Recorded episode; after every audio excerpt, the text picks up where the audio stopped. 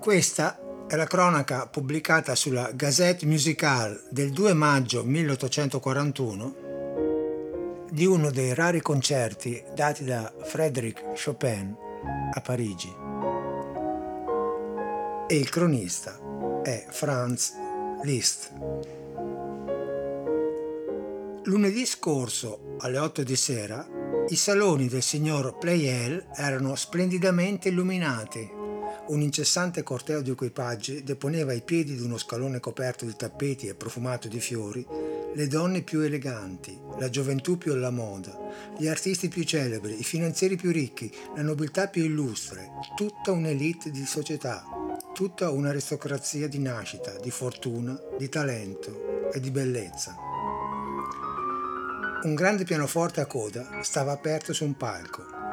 Vi si faceva ressa attorno si ambivano i posti più vicini e già in anticipo si prestava orecchio, ci si raccoglieva, ci si diceva che non c'era da perdere un solo accordo, una nota, un'intenzione, un pensiero di colui che doveva venire a sedersi là. E c'era ragione di essere così avidi, attenti, presi da religiosa emozione, perché colui che si attendeva, che si voleva intendere, ammirare, applaudire, non era soltanto un abile virtuoso, un pianista esperto dell'arte di far note, non era soltanto un artista di grande rinomanza, era questo e più di tutto questo. Era Chopin. Ciao a tutti e benvenuti alla puntata numero 75 di Molliche d'Ascolto. Ci sono dei sottili legami che uniscono il protagonista della scorsa Mollica, Keith Jarrett, con quello di questa mollica, Frédéric Chopin. Il primo è abbastanza evidente, anche banale se vogliamo, perché entrambi utilizzano lo stesso strumento musicale ed entrambi sono stati definiti come i poeti del pianoforte.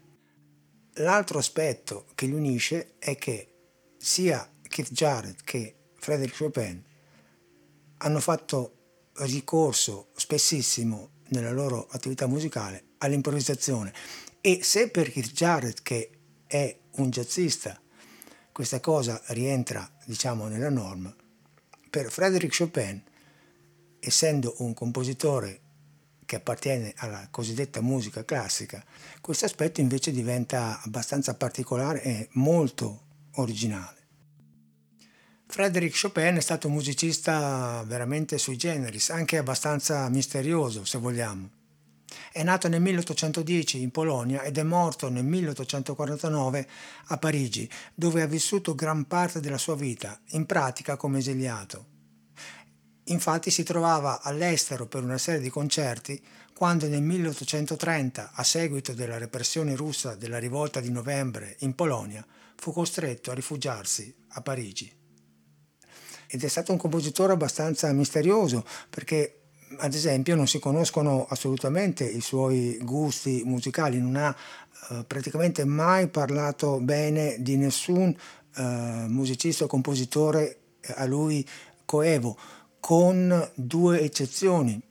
Eh, la prima è quella di Franz Liszt, con il quale ha eh, avuto un percorso di amicizia eh, notevole eh, e spesso suonavano insieme poi questa amicizia è venuta un po' meno nel corso degli anni, e l'altro eh, musicista per il quale Chopin aveva una grossissima stima è il compositore italiano di opera Vincenzo Bellini, perché Chopin, nel suo modo di suonare, e lo vedremo più avanti, era molto influenzato soprattutto per quello che riguarda la costruzione delle linee melodiche dal bel canto all'italiana, dall'opera italiana e soprattutto dalle opere di Vincenzo Bellini che lui aveva conosciuto e del quale aveva grandissima stima.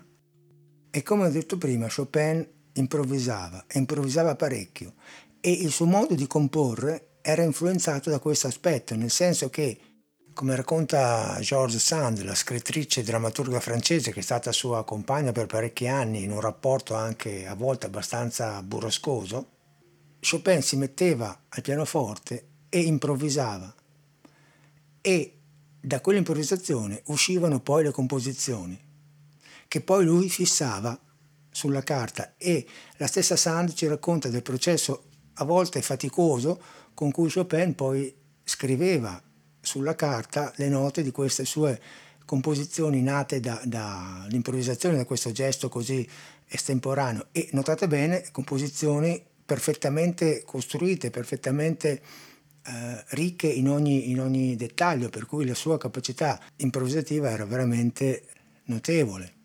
A ulteriore testimonianza di questo ci sono delle frasi che lui diceva spesso, una in particolare mi ha colpito, quando lui parlando con i suoi allievi affermava suona la stessa cosa ma non nello stesso modo. Cioè ogni volta che un musicista si trova di fronte al medesimo passaggio, secondo Chopin, questo va suonato in modo tutte le volte leggermente diverso. Lo stile di Chopin è di difficile definizione ed è altrettanto difficile dire da dove provenga. È come se lui non avesse padri in pratica. Eh, certo non aveva come padre il musicista ritenuto più importante da tutti i, i colleghi viventi in quel periodo, che era Beethoven, no? perché Beethoven era considerato come il, la fonte di ispirazione per i musicisti del periodo eh, romantico, ma Chopin amava Beethoven ma non eh, particolarmente.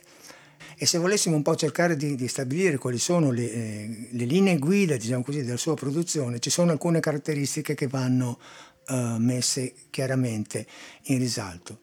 La prima è un aspetto essenzialmente tecnico, e cioè il fatto che Chopin ha sfruttato a fondo le caratteristiche eh, strumentali del pianoforte che aveva di fronte. Cosa voglio dire con questo? Voglio dire che eh, negli anni 30 nel, del 1800 il pianoforte era già radicalmente diverso rispetto a quello della fine del Settecento e dei primi eh, decenni di quel secolo. Mm, quello per esempio usato da Beethoven, perché i costruttori di pianoforte avevano perfezionato ad esempio il pedale di risonanza, che è quel pedale che permette di prolungare appunto il suono delle note e di fare in modo che il pianoforte possa suonare il più legato possibile come accade ad esempio con gli strumenti ad arco. Ebbene, nei brani e nelle melodie di Chopin l'uso del pedale è fondamentale perché lui appoggia delle volte delle note basse molto oh, gravi che creano queste risonanze e poi su queste elabora con la mano destra delle melodie estremamente cantabili. E un esempio dell'uso del pedale di risonanza ce l'abbiamo già in questo brano che è eh, il notturno opera 27 numero 2 in re bemolle maggiore che comincia con questo basso. Eccolo qua. Sentite come tutto viene legato.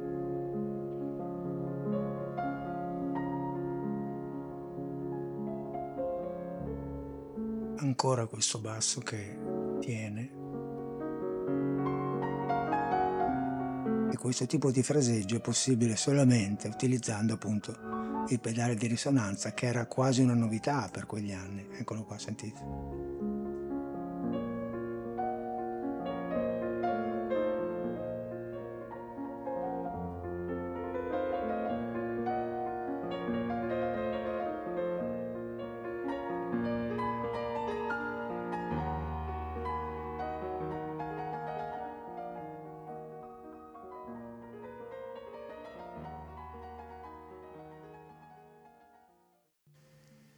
Ecco, altra cosa fondamentale eh, che caratterizza la produzione di Chopin è il suo uh, gusto melodico, perché aveva un senso della melodia notevole che gli arrivava dal suo amore per l'opera uh, e per il bel canto, sia per i compositori che per i cantanti. Perché un'altra affermazione che lui faceva spesso, soprattutto a, ai suoi allievi, era questa, cioè andate a sentire Rubini, che era un famoso tenore di quegli anni, se volete imparare a suonare, cioè praticamente se volete imparare a capire che cosa vuol dire portare una melodia, andate a sentire come la portano i cantanti, che sono quelli che hanno lo strumento più adatto appunto a cantare una melodia. E lui col pianoforte cercava eh, di fare questo, cioè di costruire melodie che fossero oh, il più possibili vocali e la sua produzione è veramente eh, sempre improntata a questo eh, estremo gusto melodico. Un'altra cosa che lo caratterizza è il fatto che lui ha scritto praticamente solo per pianoforte eh, e tra l'altro molto poco per pianoforte eh, con altri strumenti, ha scritto due concerti, è vero, per pianoforte e orchestra, ha scritto poi anche altre composizioni e anche alcuni brani eh, in cui il pianoforte si affianca la voce, ma la sua produzione è quasi tutta, almeno la parte più corposa, per pianoforte solo e questo è un altro aspetto che ne fa un compositore abbastanza particolare. Perché? Per molti motivi, uno di, eh, di questi era che eh, dal punto di vista compositivo Chopin poteva comporre solamente se aveva a disposizione un pianoforte, cioè non era come altri eh, musicisti tipo Mozart che riusciva anche a, a, scrivere musica senza avere lo strumento a portata di mano. Per Chopin, appunto per il processo che dicevo prima, cioè il fatto de, che le sue composizioni nascevano spessissimo da delle improvvisazioni, il pianoforte era, strumento, era lo strumento oh, fondamentale senza il quale non poteva fare questo e questo aspetto poi si rivelerà fondamentale quando parleremo dei brani oggetto di questa mollica che sono appunto i preludi. Un'ulteriore peculiarità che lo distingue sia dai suoi colleghi del periodo che da quelli dei decenni successivi eh, è il fatto che lui, ad esempio, utilizzava molto spesso nelle sue composizioni idee e spunti che si ispiravano alla musica popolare del suo paese. E non solamente perché eh, ha composto ad esempio moltissime eh, mazurche, che è un ballo tipico della Polonia, ma anche perché inseriva all'interno di quasi tutte le composizioni, cioè spessissimo, dei modi di costruire ad esempio la melodia e l'accompagnamento della melodia che eh, sono tipici della musica, diciamo così, non accademica. Una delle produzioni musicali per cui va giustamente più famoso è quella delle mazurche, ne ha scritte moltissime. E eh, la mazurka è appunto un ballo popolare polacco ed è un ballo in tre movimenti, come il valzer, ma a differenza del valzer che si appoggia tantissimo sul primo di questi tre movimenti, eh, nella mazurka i tempi importanti del, del ritmo sono il secondo e il terzo. E il terzo, cioè il secondo viene leggermente accentato e il terzo arriva mh, spesso un po' in ritardo e per dare questo andamento così più saltellante, diciamo, come in questo caso. Un, due, tre, two, three, one, two, three, one, two, three, one, two, three two, three, one, two. Sentite? Da, pa, tum. Questa enfasi portata anche sul terzo.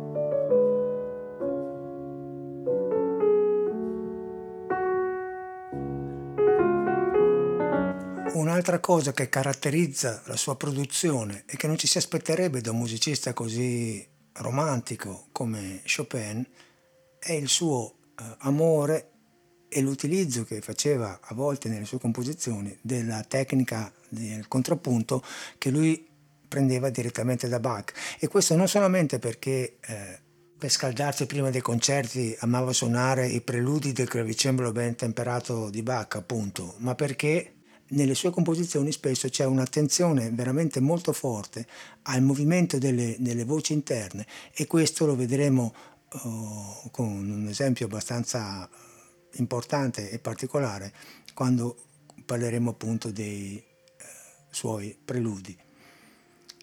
E ho parlato prima di, del fatto che lui si scaldava prima dei concerti. Ecco, non dovete pensare che Chopin fosse un animale da palcoscenico, come era per esempio il suo oh, coevo Franz Liszt, eh, lui ha fatto pochissimi concerti pubblici, una trentina, perché il suo ambiente erano principalmente eh, i salotti della borghesia, dove magari suonava eh, insieme agli amici eh, a tarda sera, perché in quell'ambiente così intimo, costituito da persone raffinate, lui si sentiva maggiormente a suo agio. Ed infatti è lui stesso ad affermare non sono tagliato per dare concerti. Il pubblico mi intimidisce, mi sento soffocare dalla loro frettolosa impazienza, paralizzato dai loro sguardi curiosi, ammutolito davanti a quei lineamenti sconosciuti.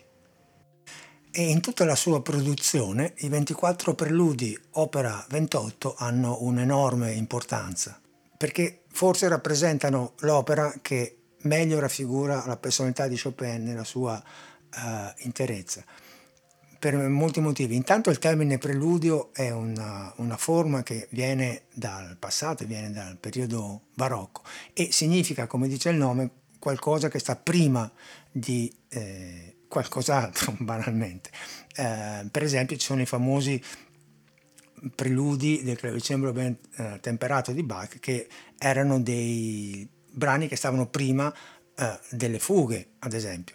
Ecco, i preludi di Chopin non stanno prima di nulla, cioè sono delle forme chiuse e autosufficienti. E la cosa veramente molto interessante è che sono spessissimo delle composizioni molto corte, la loro esecuzione a volte dura meno di un minuto, a volte un minuto e mezzo, a volte due, eh, quelli più lunghi arrivano a, a 4-5 minuti, ma generalmente sono tutti molto oh, corti e eh, sono costruiti in tutte e 24 le tonalità maggiori e minori ed ogni preludio ha delle caratteristiche molto particolari e ovviamente quelli maggiori hanno un andamento più uh, sereno, quelli minori sono più uh, melodici, più meditativi, a volte anche uh, più cupi. E in, in, queste composizioni c'è praticamente eh, quello che io definisco cioè, il dono della sintesi, cioè poi non è che lo definisca io, è proprio eh, il fatto di riuscire a condensare in pochissimo oh, spazio sonoro delle emozioni veramente eh, molto forti e molto importanti. I preludi non sono delle istantanee, non sono foto, ma rappresentano come un viaggio, un viaggio all'interno dell'emotività umana. E come ha scritto George Sand, sono un viaggio nell'animo di Chopin che in un solo gesto finito ha scritto l'infinito. Sono dei caleidoscopi di emozioni e ognuno può mh, mm, scegliersi i propri che corrispondono a, magari al proprio stato d'animo.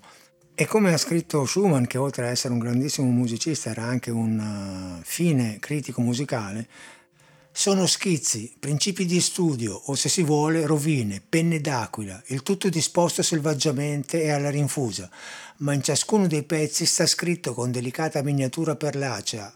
Lo scrisse Chopin, lo si riconosce dalle pause e dal respiro impetuoso. Egli è e rimane il genio poetico più ardito e più fiero del tempo. Uno di quelli più famosi è senz'altro il numero 4, famoso anche perché è stato suonato al funerale di Chopin insieme al Requiem di Mozart. E secondo me molti di voi lo riconosceranno. È questo.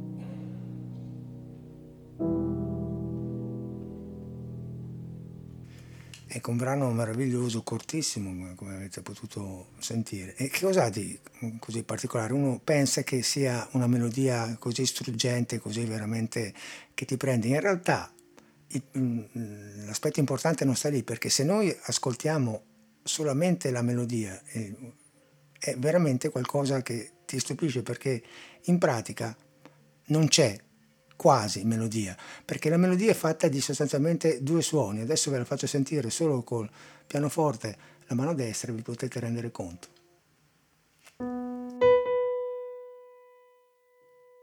Do, Si, Do, Si, Do, Si, Si bemolle, La, Si, La, si, la, si, la. E allora dove sta il bello, direte voi? Il bello sta nell'unione di questo frammento melodico con quello che succede nella mano sinistra, con il movimento delle parti interne. Questo è il senso del contrappunto di cui parlavo prima, perché se ascoltate attentamente la mano sinistra noterete come sia costituita da accordi di tre suoni in cui le note si spostano leggermente verso il grave, a volte una sola, a volte due insieme, in modo da creare una parte melodica. Se adesso provate a riascoltare l'inizio concentrandovi sull'accompagnamento della mano sinistra, sarà tutto più chiaro. Primo spostamento. Secondo. Terzo e via di seguito. Le note si spostano un po' alla volta e l'insieme di questo spostamento con quello che succede nella mano destra crea praticamente la magia di questo pezzo.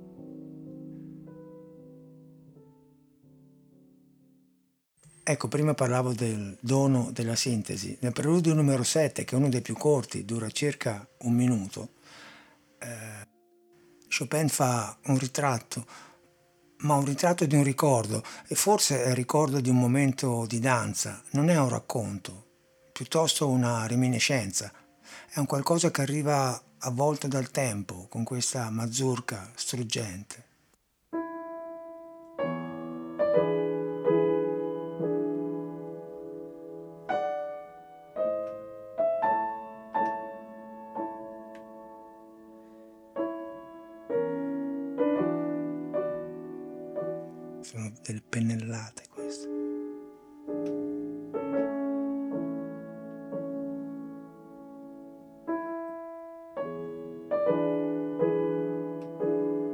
Questa scena fosse avvolta da una nebbia sottile e ogni tanto spuntano fuori delle persone che si muovono.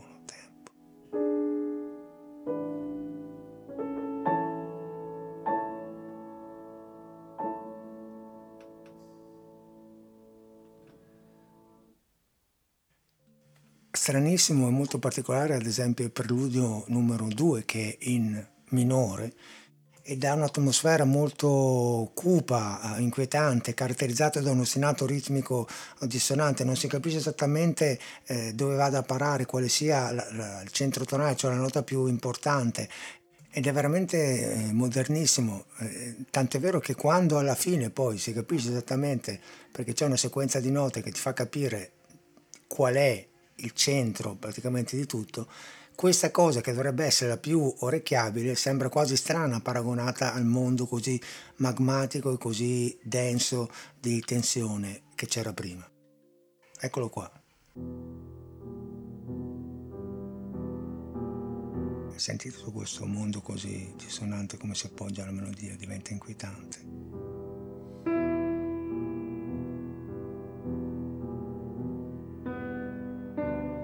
Ma risulta estremamente affascinante.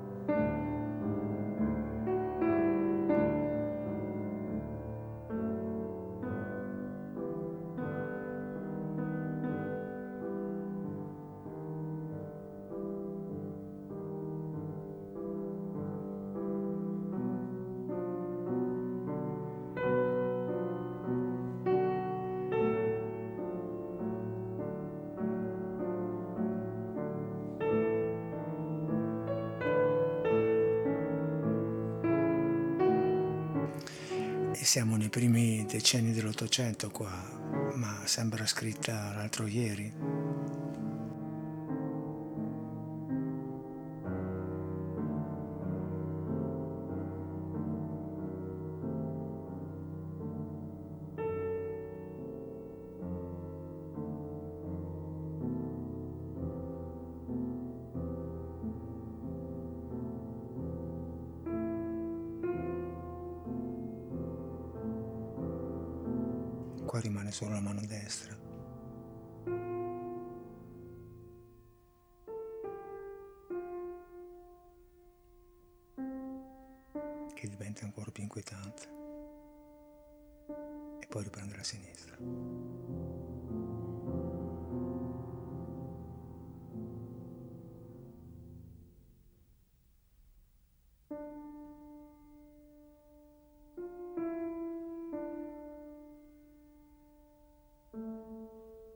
E qua c'è la risoluzione finale.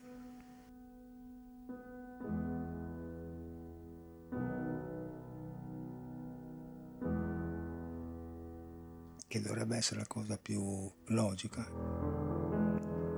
Invece dopo tutto questo mondo risulta abbastanza strana comunque. No?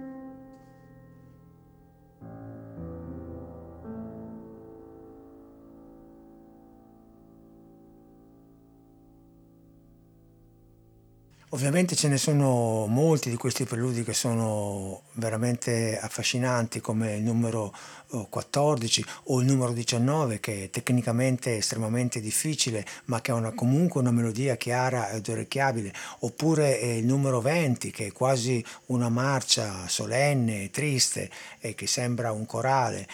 Ma io volevo farvi sentire un pezzettino del numero 15, che è uno dei più famosi ed è chiamato anche eh, la goccia di pioggia. Questo appellativo deriva dal fatto che è presente una nota che viene costantemente ribattuta, che sembra imitare, come aveva pensato per prima George Sand, le gocce di pioggia che cadono. Chopin non ha mai gradito questa definizione, anche se qualche anno dopo la composizione, anche lui, riferendosi a questo preludio, l'ha definito nello stesso modo e forse la cosa non gli dispiaceva del tutto. È uno tra i più lunghi, dura circa 5 minuti ed è diviso in tre parti, A, B, A. Questo è l'inizio dal quale si deduce chiaramente il perché dell'appellativo col quale è stato definito.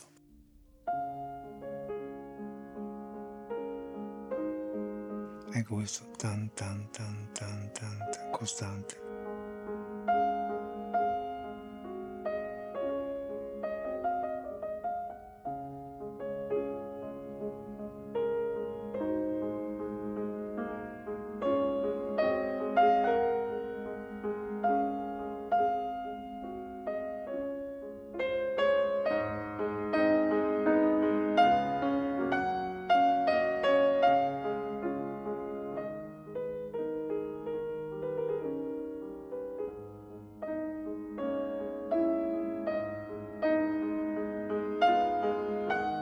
Sentite anche qua il gusto per la melodia tipico di Chopin.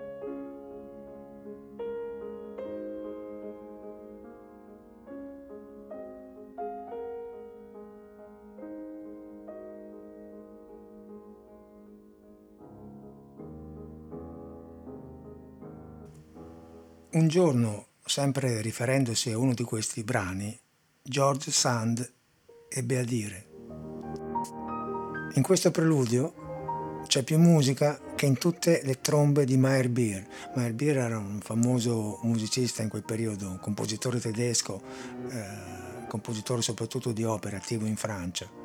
E una delle allieve di Chopin, che poi sarebbe diventata sua amica, Jane Sterling, disse sempre riferendosi a uno di questi preludi che questi accordi vengono dal cielo piuttosto che dalla terra e in questi accordi c'è una nostalgia che raggiunge l'eternità. E per capire ulteriormente l'animo e la poetica di Chopin c'è una frase sua estremamente toccante. È terribile quando qualcosa pesa sulla tua mente e tu non hai un'anima con la quale liberarti. Sapete che cosa intendo? Ebbene, io dico al mio pianoforte le cose che dicevo a voi. Detto questo, ciao a tutti e al solito, fate bravi.